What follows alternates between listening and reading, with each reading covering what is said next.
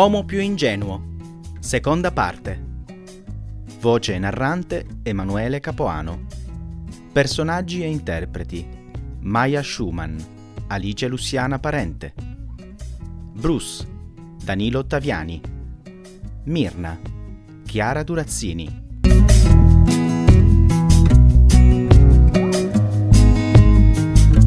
Una storia di cronaca di una tranquilla città universitaria si stava trasformando per quel professore ingenuo in un calvario prima di intrighi e poi mediatico. Ma ascoltate.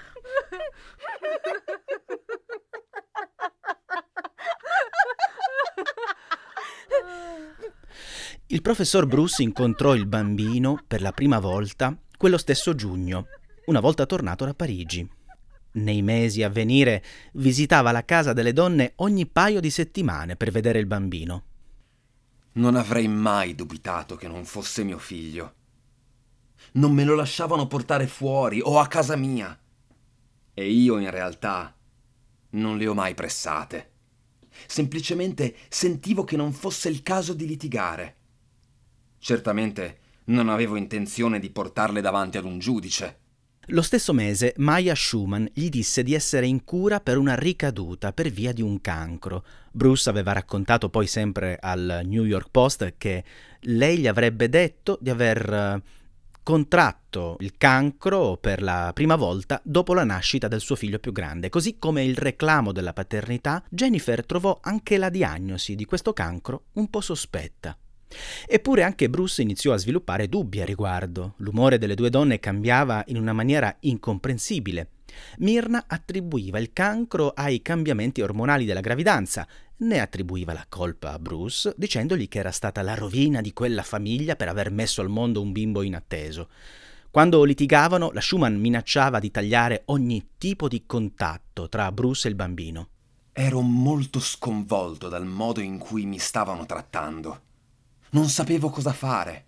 Dicevo a Jennifer che mi sentivo responsabile per queste persone, che avevano bisogno di me.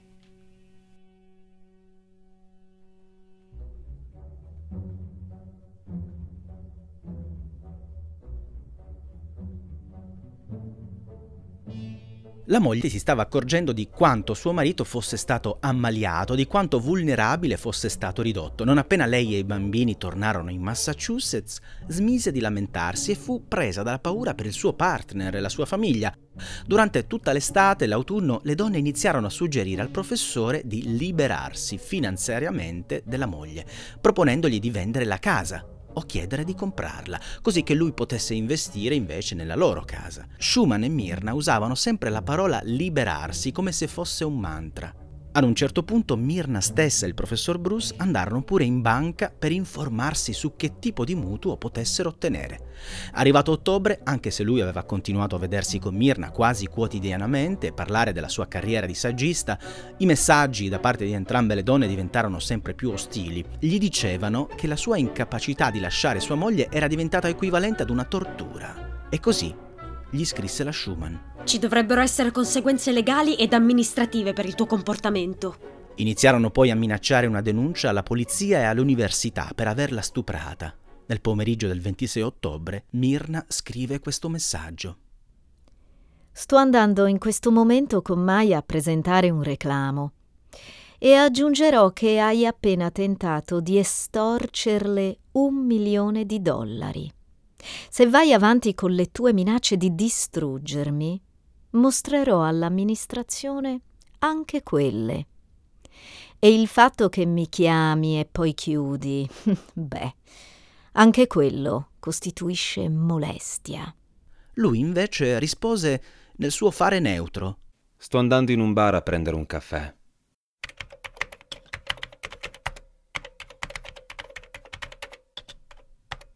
Ma a quel punto della storia Mirna aveva già mandato una email al servizio studenti dell'università presentando un reclamo per molestia nei confronti di un professore anonimo e continuò inviando email agli uffici amministrativi dell'Ateneo durante tutto l'autunno, mettendolo spesso in copia. In una di queste, datata 11 novembre, scrisse: Mi sono trovata in una situazione di molestie con un membro della facoltà e ne sto pagando un prezzo altissimo. Mi dispiace non averne parlato prima, ma questa decisione è stata difficile e dolorosa. Il mio funzionamento come persona si è arrestato su molti livelli. Il mio interesse nelle cose è svanito. Sono transgender e tutto questo è pesato moltissimo anche sulla mia transizione. Bruce minimizzò le email riducendole a una manifestazione della malattia di Myrna. Non avrebbe mai pensato che lei si sarebbe spinta così tanto lontano da denunciarlo in quel modo. Quando le donne non riuscirono più a contattarlo al telefono, iniziarono a chiamarlo ripetutamente al numero di casa e ad inviargli messaggi affinché rispondesse.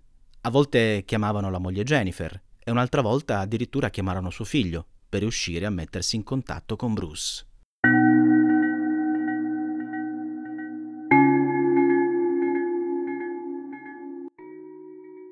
All'inizio del dicembre 2016, Myrna e Maya Schumann provarono a chiamare il professor Bruce al numero fisso e scoprirono che la moglie Jennifer aveva bloccato il loro numero e gli lasciano un messaggio. Devi dire a Jennifer di sbloccarci, oppure veniamo lì. E visto che lui non risponde, si presentano a casa sua. Così hanno il primo incontro faccia a faccia con la moglie e il figlio più grande di Bruce che registra un video con il suo iPhone.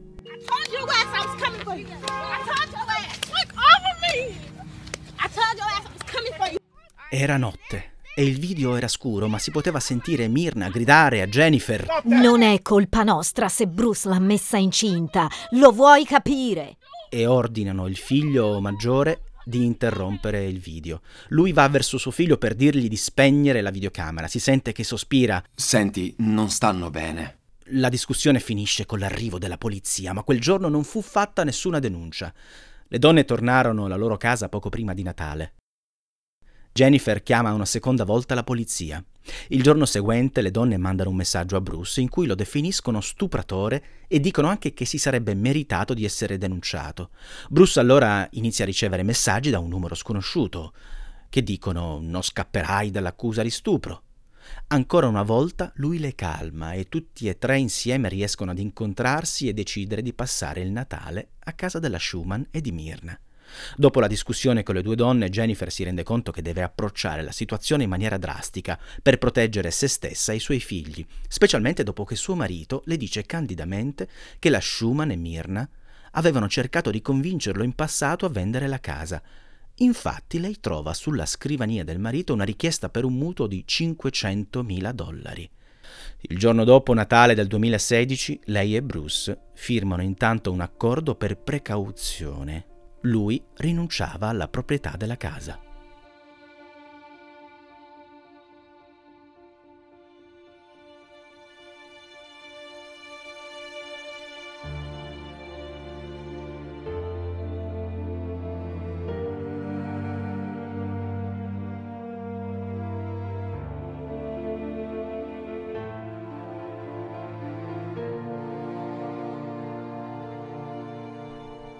La tregua di Natale durò poco. Maya gli scrisse a febbraio. Penso che dovresti dire ai tuoi superiori che hai stuprato delle donne, che le hai molestate sessualmente e che ora devi pagarne le conseguenze. Gli scriverò e darò tutti i dettagli delle tue molestie. Spiegherò che se hanno una decenza dovranno licenziarti. Il litigio è costellato da incontri di persona occasionali tra i tre, per trovare una soluzione armoniosa. Durante uno di questi periodi, ad aprile del 2017, si misero d'accordo. Myrna, Maya ed Andrew, il fidanzato della transgender che nel frattempo si era rifatto vivo, e i bambini sarebbero stati con Bruce, mentre Jennifer sarebbe stata in Spagna con gli altri figli. Le donne avevano intenzione di vendere la casa e comprarne una più grande all'interno della cittadella universitaria. Bruce chiese solo loro di non dirlo a sua moglie e accompagnò Myrna a cercare casa tra marzo e giugno, e le aiutò pure ad organizzare il trasferimento il mese dopo. All'inizio di luglio, giusto prima che andassero a stare da Bruce, da quanto racconta lui, loro lo invitarono a Parigi per il weekend del giorno della presa della Bastiglia e gli diedero un assegno di $3.000 per coprire le spese. La Schumann gli chiese di avere un'altra sorpresa per lui, ma che per fargliela aveva bisogno della password del suo computer. Lui accettò. aveva dato alla Schumann le password dei suoi dispositivi e dei suoi account altre volte. Lei in futuro avrebbe negato di avergliele mai chieste. All'ultimo momento però la Schumann e Myrna optarono per un weekend lungo in Quebec, Canada. Facendo esattamente quello che lui racconta fosse il piano della Schumann, Bruce prenotò un camion per traslochi, facendo un deposito bancario di $200 con la carta di credito dell'università e affittando qualche magazzino. La Schumann gli avrebbe detto che era necessario che lui firmasse dei documenti per ragioni di assicurazione, anche se i magazzini non erano per lui.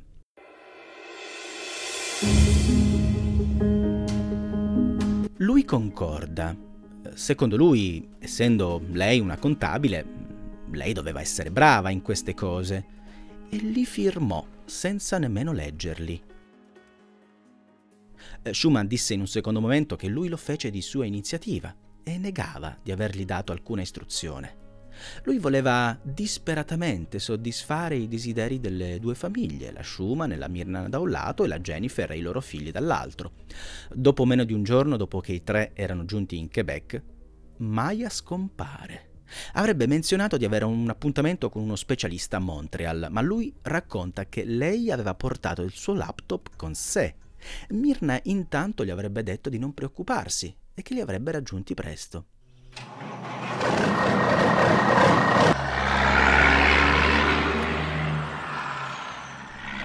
Sono i vicini del professore ad avvisare Jennifer della sorpresa di Schumann. «Oddio», le scrissero. «Spero che quei camion per traslochi non vogliano dire che vi stiate trasferendo». La moglie di Bruce a quel punto perde la testa, ma lui la rassicura dicendole che le due donne stavano usando il vialetto della loro casa solo momentaneamente prima di portare le loro cose al magazzino. Ma quando lui e le due donne tornano in Massachusetts, 2 giorni dopo, quella bellissima casa all'italiana in un angolo tranquillo nella stradina Ciottoli di inizio Novecento era stata svuotata di tutti i mobili, pentolame, giocattoli, documenti, libri e tutti i cimeli di famiglia appartenenti alla mamma e alla nonna di Jennifer. Ogni cosa era stata rimpiazzata dagli averi delle due donne. Quando Maya Schumann si era spostata durante la vacanza in Quebec, secondo lui, non era andata certo a vedere un dottore. Si era indaffarata a fare le sue mosse per un ammontare di $10.000, ovviamente accreditati sulla carta di credito di Bruce. Il giorno dopo lui chiama la polizia. Quando la gente lo accompagna a casa sua, le donne aprono la porta, la sua, e forniscono il contratto d'affitto di 2 anni di quella casa, dal valore di poco più di $3 milioni a $1.500 al mese. Da quanto racconta lui, la Schumann avrebbe usato il suo computer mentre si trovavano in Quebec per mandare una email al suo avvocato tramite l'indirizzo dell'università, di lui, scrivendo che il contratto d'affitto gli andava bene. Inoltre fornirono alla gente anche una copia dell'assegno da $3.000 che avevano dato a Bruce prima del viaggio in Quebec. E Myrna dice serafica: «Visto, abbiamo anche pagato la caparra». La Schumann inoltre riporta alla gente di averlo cacciato di casa la notte precedente per delle avance che lui le avrebbe fatto. La gente rispose dopo quell'incidente che non c'era alcun motivo di credere alla storia di Bruce, il quale prova a convincere le due donne a lasciare la casa e far calmare le acque prima del ritorno della moglie Jennifer. Il 24 luglio Myrna gli scrive: «È tutto molto difficile, ma ti vogliamo bene».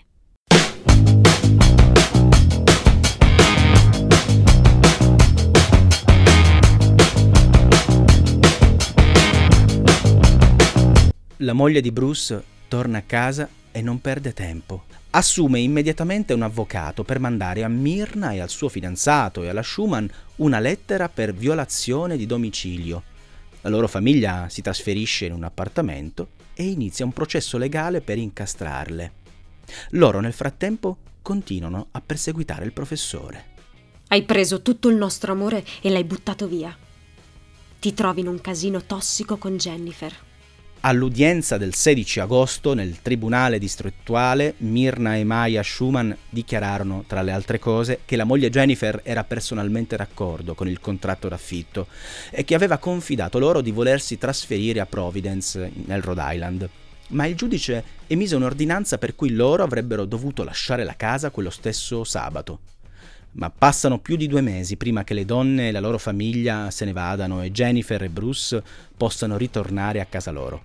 Dopo tutto quel trambusto, lei non ritrovò mai la fodera ricamata di sua nonna, o il suo anello di fidanzamento che era appartenuto alla nonna di Bruce e sua bisnonna prima di lei, o l'anello di sua madre. L'intera faccenda della casa fu una profonda violazione. 2 anni dopo, i 2 figli, uno di 9 anni e l'altro di 10, ancora chiedono se le 2 donne faranno ritorno per rubare la loro casa.